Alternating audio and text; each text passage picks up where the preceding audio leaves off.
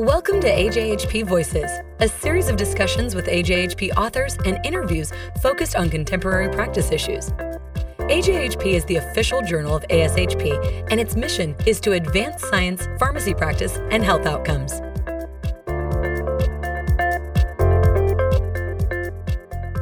Hi, this is Daniel Cobaugh, the editor in chief of AJHP. Thanks for joining us in this episode of AJHP Voices. Today, we'll be discussing the 2023 Pharmacy Forecast Report, which was recently published on ajhp.org. Our guests are Dr. Francesca Cunningham, Associate Chief Consultant, PBM, and Director, VA Center for Medication Safety, Department of Veterans Affairs. Dr. Joseph DiPiro, Professor and Associate Vice President for Health Sciences at the Virginia Commonwealth University, and Dr. Scott Nelson, Associate Professor, Vanderbilt University Medical Center. Thanks for joining us. Happy New Year. Thanks for having us. This is great. Joe, I'm going to start with you and, and ask you as the editor and from that 30,000 foot perch that you have as the editor of the report to, to describe the overall focus of the 2023 pharmacy forecast report.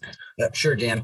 You know, I look over the last few years of editions of the forecast, something becomes obvious. We've gone well beyond the typical operational issues, financial issues, clinical issues that pharmacists face in health system onto a, a range of other uh, quite a wide span of topics that we see with us today and likely to be with us in the years ahead. It's no surprise to any of us that COVID-19 pandemic and its challenges were front and center. And that included some issues such as emergency preparedness, cybersecurity, supply chain, succession planning, and even substance use disorder. So all that came into the, the forecast this year, just related to COVID experience. There was also a loss of trust and public health authorities. And so this was one of our major topics. Now, health disparities has been a part of past forecast editions, and it's here again, and mainly because the gaps seem to be expanding. Some of the other topic areas that were included patient centric healthcare delivery, and think about the pharmacy or the hospital without walls, the hospital at home, and even telehealth. Also include the roles of technology in future healthcare, AI and clinical decision support tools all came into the report. And then finally, uh, workforce such important issues as strengthening the workforce through planning and optimization. So, so if anything, again, Dan, the, the range of topics just expanded beyond uh, what it had been, and recognition that all these are important in in how we care for patients. Got it, Joe. And and we're going to get into some of those specific recommendations, but I'm going to ask you your impression on one thing. ASHP and the ASHP Foundation are not the only ones that publish a forecast, but and you I know have had a chance to look at other types of forecasts from reports. Do you have a sense of where we fall in terms of the the topics that are covered here and how we compare to maybe some of these other forecasting uh, instruments that are out there? And I've, I've seen a few of these kind of forecasting reports that come from other organizations. I, am trying to call if it was uh, AHA or AMA, but we seem to be all contending with the same uncertain world. And so it's helpful to see how they're viewing it, what's on their radar screen. And what we're finding is uh, we're, we're all dealing with this big set of issues. You know, that's a perfect segue, a big set of issues. Fran, this year's report contained a chapter entitled Regaining Trust in Public Health. Why is that? I think it's because over the last several years, really the last decade, there has been a decline in the trust in public health overall. And especially with the pandemic, with the COVID 19 pandemic, this appeared to escalate. And I think this has happened. Well, I know this has happened before in times in the past with the pandemic, with the influenza pandemic in 1918, with the bubonic plague outbreak in Northern California in the early 1900s. We saw the same type of distrust in public health. And I think part of it is fear, part of it is not knowing, and the other may be trying to fill in the gaps when you're not being told specifics. We're kind of living in a gray area, so to speak, during the t- pandemic, both from how the disease was originating, treatments, et cetera. And I think all that kind of really led to this increase in public health that we're experiencing as of late. And so, what were some of the key findings uh, that were from the survey questions that were asked in Trust in Public Health from the 2023 report? Well, I think a part of it, looking at trust in and of itself. A large amount of the distrust was because of medical misinformation and medical disinformation. And so that has been extremely prevalent in, you know, during the past couple of years. And so one of the questions that we really wanted to look at was will health, health systems invest in systematic effort of programs to regain consumer trust based on scientific evidence and healthcare professionals? And our forecast what we realize is that 61% of the uh, responders thought that we would gain uh, trust in public health. We would be prepared over time, that healthcare systems would be, because we needed to make an investment in this area. And so that was a part of the survey that I was really excited to see and to read, kind of looking more and reading a bit more and experiencing, I knew we were prepared, but it was good to see that the respondents did as well. I think another area that we focused on, and there were several areas, but I think another area that became very uh, relevant or for me was looking at healthcare professionals that disseminate misinformation and if they are the people that our patients are seeing, how do we minimize that? You know that that can be or that has been a, very difficult area to get a handle on and it's an area we need to address. And with our responders they stated or they uh, identified that that is a problem. So we wanted to see specifically what would happen from a professional licensing standpoint. I think one of the biggest areas that i wanted to pinpoint was that 50% of state health professionals licensing boards will develop and exercise regulations to discipline professionals that spread medical misinformation.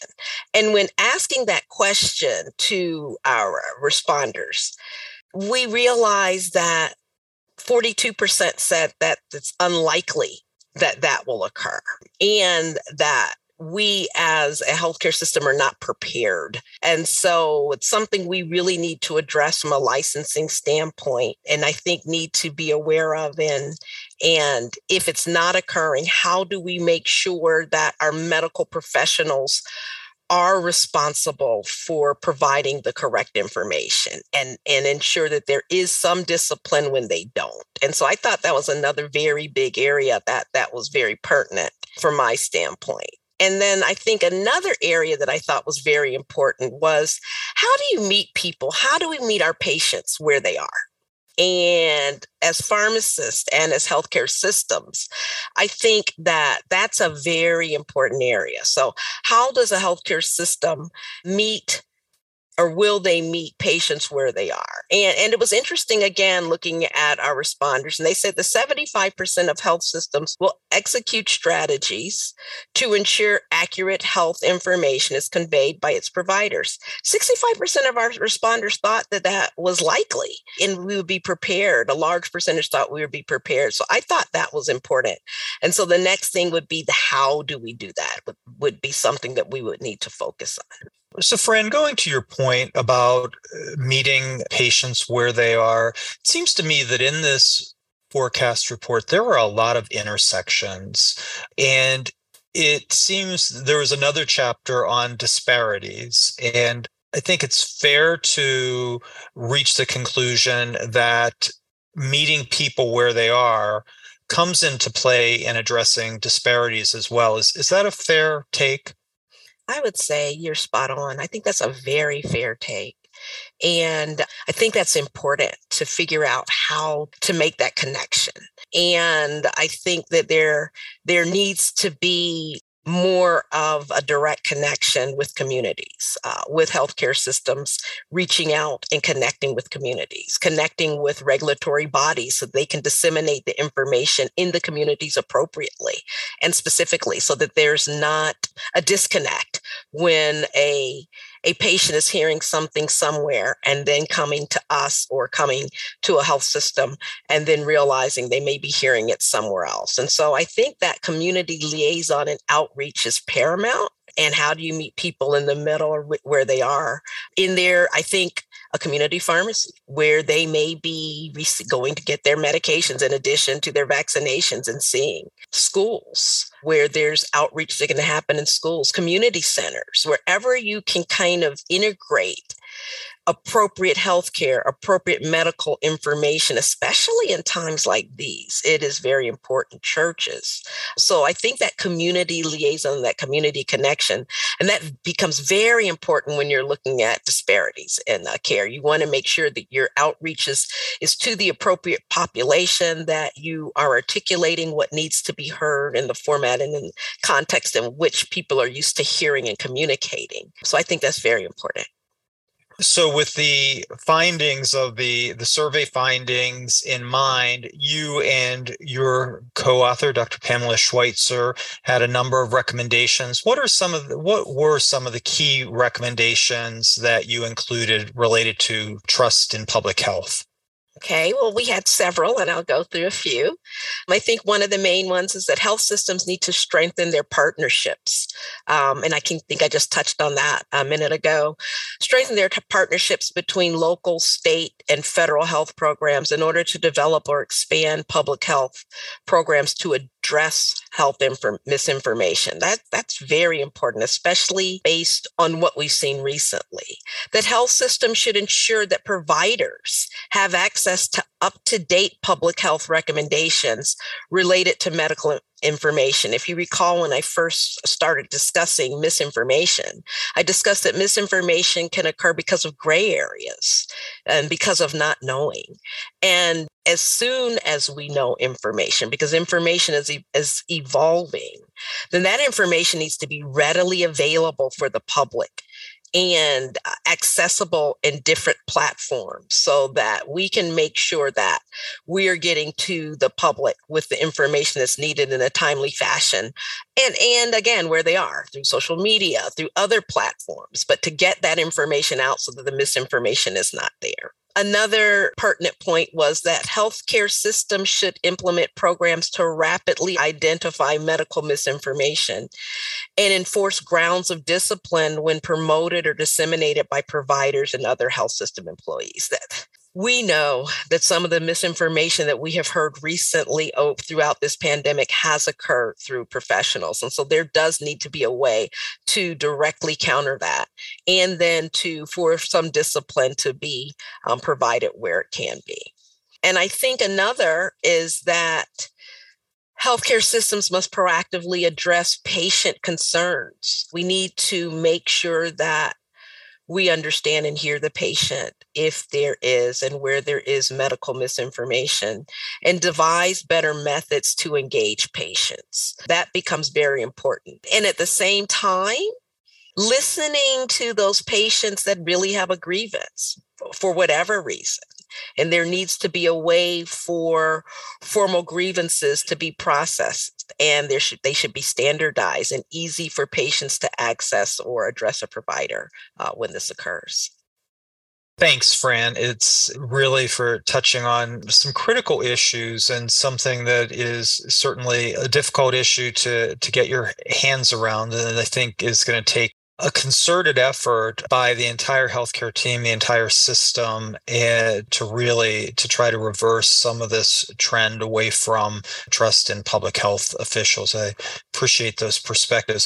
Scott, turning to you at this point, you were the author of a chapter entitled Reliance on technology opportunity and risk the technology this year was the first year that we had a chapter on trust but technology has been in the forecast report numerous times over its life. But again, this year, there were some, there continue to be almost every year new issues that need to be addressed. And can you talk about what some of the key findings were from the survey items related to technology this this year? Where you focused and what you found? Yeah, for sure. So in the technology section, we kind of had like technology is ubiquitous in everything we do. And so it was easy to see how the technology would relate to other components of the survey. And having this kind of trust in the technology is kind of like how we have an over reliance on our clinical decision support. And that we need to make sure that we are prepared for times where maybe that would go away for like a downtime or something and be able to provide high quality care for our patients. Another theme that has really been uh, top of mind is artificial intelligence and how do we actually start to use that and leverage it in healthcare? Um, how prepared are we as a profession or organizations on using or leveraging the capabilities of AI? And then how that would also play into advanced clinical decision support and not just looking at the technology aspect of it, but also the pharmacy practice and people aspect of a lot of these things. Scott, when you look at the results of the survey itself and the questions that were posed to the the panelists for the survey, were there responses that jumped out at you? Were there things that surprised you in terms of if it was the preparedness for a cyber attack or the the role of AI? Were there responses from the panelists that that struck you? Yeah, I would say so. One of the questions that we asked was what percentage of people believe that at least half of the US health systems would experience an extended downtime due to a cyber attack in the next five years? And nearly 60% of our forecast panelists said that that was likely. And that just kind of almost like sends shivers down my spine about the importance of cybersecurity. And with our reliance on technology for clinical decision support and all the other functions that it provides, just the need to make sure that we have safe and secure systems, that we are using best practices for cybersecurity, and so on so that was one that really kind of struck me. Also some uh, discussion around cyber attacks producing a supply chain shortage. And many panelists didn't feel like that they would be prepared for that although they felt like it would be really likely to happen. Another spot was with artificial intelligence. So there has been a lot of discussion recently with the FDA and software as a medical device kind of stuff, and AI kind of falls into that piece. But um, 73% of our forecast panelists believed that they're going to be required to do validation and safety of AI algorithms and technology at their institution, regardless kind of what the FDA does which makes a lot of sense because a lot of time these technologies can be very specific. But very only 37% of forecast panelists said that they were prepared to do any type of evaluation on AI systems. Well, Scott, you've given me a, a number of places to go here with follow-up questions that I want to ask you based on some of those findings. And and the first that I would go to, and you've you've written on this in other articles in AJHP in the ASHP guideline on the role of artificial intelligence in pharmacy practice. What are some of the risks if to AI if the the fit is not precise enough? What are some of the risks to patient safety? Yeah, great question. And when we look at artificial intelligence and compared to like human intelligence, computers are really terrible at common sense and context. And so there's kind of some of these potential obvious errors that somebody would pick up on um, that could come through or pass through um, an AI algorithm. And right now, it seems like there is a lot of hype and hope on artificial intelligence and its role in doing all these fantastic things and diagnosing things and curing cancer and all sorts of other stuff. But really, kind of one of the things that we put in our recommendation was to try to focus on those more mundane and low risk kind of tasks um, that those could be really great applications of artificial intelligence and helping to try to clear some of that sludge out of the responsibilities of our clinicians of having to do all those administrative tasks and um, other lower um, time consuming things that could easily be done by uh, artificial intelligence, but at the same time are low enough risk so that if those common sense kinds of errors get through that they could be caught or identified or propose or pose a low risk to the patient. So, Fran, I'd like to turn to you for a moment. You have responsibility for medication safety in the VA healthcare system, a, major role in that. And eh, when you think about AI and medication use, is that something that keeps you up at night from a safety perspective? It does in some instances, and again, it's because of some some of the uh, items that Scott mentioned uh, a little while ago and and what ai doesn't do is some of the simplistic some of the common sense areas things that should be easily um, can be easily identified by by human assessing. And if we become so dependent and we don't have checks and balances embedded we are at risk for certain mistakes or for certain applying or utilizing medications in areas where we shouldn't use it not adequately identifying the appropriate adverse event because we were looking for something else or, or, AI picked it up, but we should have been looking for something else. So I think it's important as we're using AI so that we're training it appropriately. And that that becomes something I think that's paramount is um, is ensuring that it's being developed, that it's being trained appropriately for the areas in which we'll be using it. Scott, earlier I talked about some of the intersections in the forecast report. And one of the areas is we talked a few minutes ago, there's a, a chapter on disparities. And it seems that there really is an intersection between the disparities chapter and I and AI. Can you talk about how AI can actually exacerbate disparities? Yeah, it's a really interesting thing. AI could exacerbate disparities. It could also help try to equalize them out. So it really depends on how it is designed and leveraged as far as the risk of increasing disparities, the AI models are really only as good as the data that that is they are used to train on. And um, our historic data is full of our own internal biases as um, human beings. And the systematic kind of racism and other disparities that we have created as a culture are still in the data. And so if we train models on data that take that have those um, disparities or biases in them, then we're going to result with biased models. There are some things that can be done to help reduce that risk and like other kinds of validation and things. But one of the nice things also with AI is that it has the potential to reduce those biases because it doesn't have those subconscious kind of um, biases that we have as human beings. So, did you have a specific recommendation in this year's report related specifically to the use of AI and the the risks of disparities, or actually the the potential to minimize disparities? Were there was there a recommendation related to that? Not specifically on the disparities and be, part of that is because there is a lot of overlap like you said with the other chapters. Um, so we try to focus on those things that were very technology specific.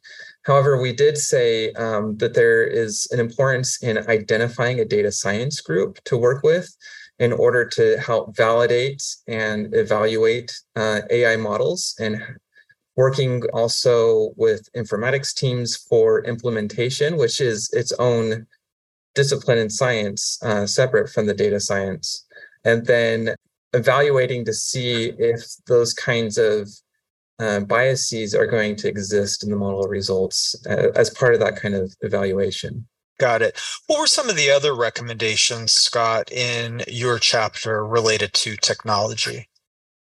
Yeah, for sure. So, with the concern on cybersecurity, that was one of the things that was top of mind for a lot of people um, that we spoke to. And we said that there's a lot of effort that healthcare systems put into cybersecurity. And so we should all kind of participate in um, being part of that. But additionally, preparing for prolonged downtime through planning and testing and drills so that people are prepared that if there is a prolonged downtime, we're able to handle all parts of the medication use process. For example, there was a downtime that I heard of where their prescribers like didn't even know how to write an order and because of computerized provider order entry and all the clinical decision support so they had to go educate people like this is a complete order. This is what you need. So we want to be prepared for those kinds of things. Scott when you when you talk about prolonged downtime what are we talking about in terms of hours or days or is it even beyond that? Days or weeks? There have been some that have been like more than that yeah. Got it. We also recommended that key staff are trained or at least familiar with artificial intelligence and some of its concepts and principles, some of the strengths and weaknesses, to just be better informed in helping prioritize efforts for leveraging AI in practice. And kind of along those lines, establishing some sort of governance or some sort of group that can oversee the approval or the prioritization of those AI projects then working with the data science team and pharmacy informatics teams for evaluating and implementing artificial intelligence and advanced clinical decision support solutions.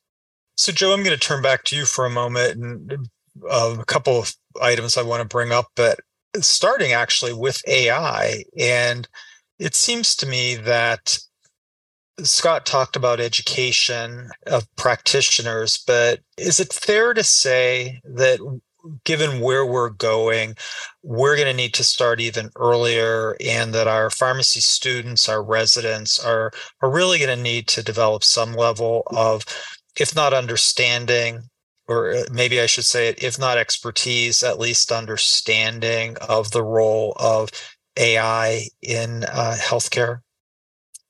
Dan, no question about it. And I think well beyond just a general superficial knowledge, but we're going to need to have people who really understand it and can get into the weeds and make it work effectively for our systems and our patients. So how we do that is is going to be a challenge because uh, you know we've got to have people who are actively working in the area who can then serve as role models and instructors and get our students up to speed. So I think it's it's got to happen over a few years, but we have to be committed to it. And that's sort of a challenge when there are also uh, a wide variety of workforce issues uh, that we're we're confronting, and that's where I'm going to shift to a bit. There was a chapter, Joe, on workforce planning and optimization, and I'm wondering if you could just give us some highlights of th- that chapter and, and why it was so important to include in the 2023 report. Sure. So, even though there was a chapter on workforce, workforce appeared in most of the other chapters. And so, d- demonstrating how dependent for all we do on a, on a strong workforce. And the, the issues in the report span from high level administration to pharmacists pharmacy technicians, and even pharmacy students. And, and their issues at each of those levels relates to things like succession planning, employee wellness, as, as well as diversity. So some of the findings that I thought were uh, quite interesting, and we saw in the survey results that most of the respondents thought it was likely that 25% of seasoned pharmacy leaders would leave their positions early. So whether you say this is part of the great resignation or not, it's it's out there. The panel was split on whether pharmacy enterprise leadership vacancies would uh, lead to non-pharmacists being appointed in these positions. So we could debate the the ups and downs of that. The other another overwhelming finding from the report is that highly likely that pharmacy departments will be required to perform cross functional duties. And that might be duties that are usually performed by other health professionals. We, we know that uh, what's going on in the pharmacy workforce is also influenced to a large degree by what's happening in nursing and medicine and with the other health professions as well. The other thing that came through is clearly support of employees will be more important in the years ahead. So again, the overwhelming majority of respondents thought it was likely that health systems will expand programs that support employee behavioral health.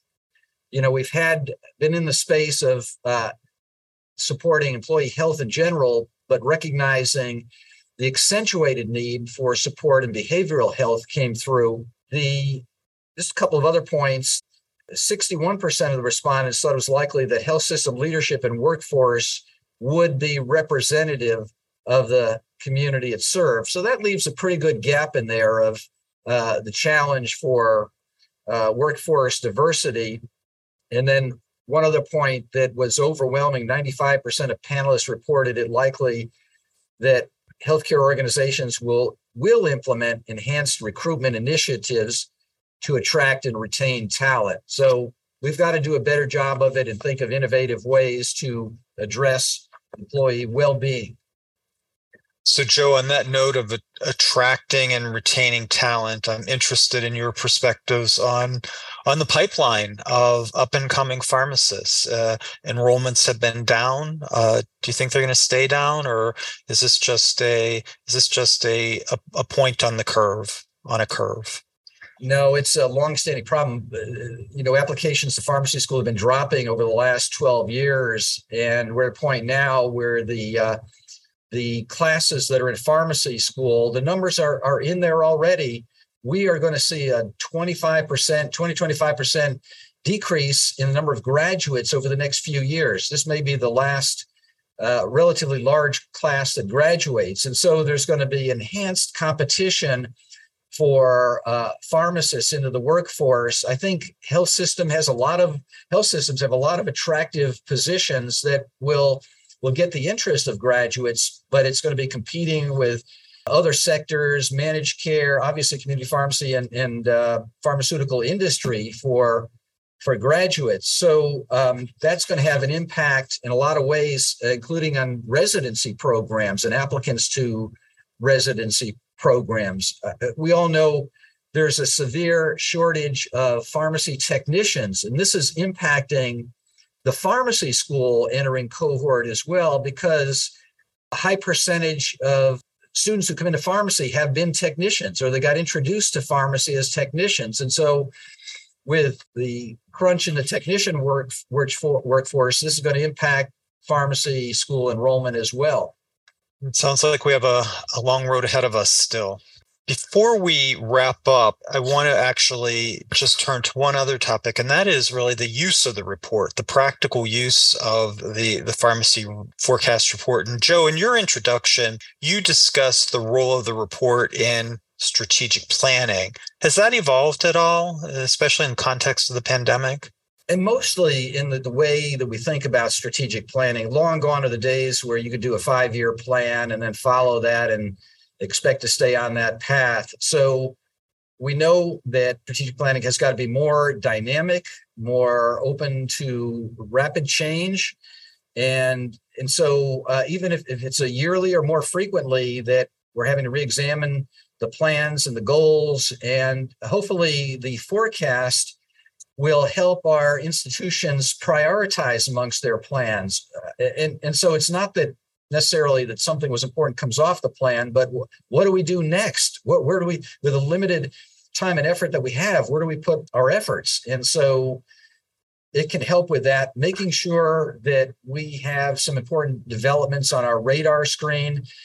We certainly can't predict everything that's out there in the future for us. And so we think that by actively engaging in planning and using results from the forecast that we can help develop some resiliency and redundancy so that we're better able to address some of the unplanned events that are out there in our future. Got it. Fran, what about at a national level? You have the opportunity to really look across one healthcare system that has a national presence, but where do you see the forecast being used at the national level? I think, again, to kind of piggyback on what Joe said, it's a perfect tool to use for any organization for strategic planning purposes or just specific areas of interest that have been identified in the report that can be used as a template to help kind of help systems or help programs at a national level not reinvent the wheel and to kind of see some of the background information that was presented and, and some of the, the key points that are identified in the report for the given chapters. So I think uh, utilizing it for strategic planning, utilizing it for in, in, in, different areas utilize just kind of reading and, and and evaluating and identifying some of the information that was captured especially in workforce.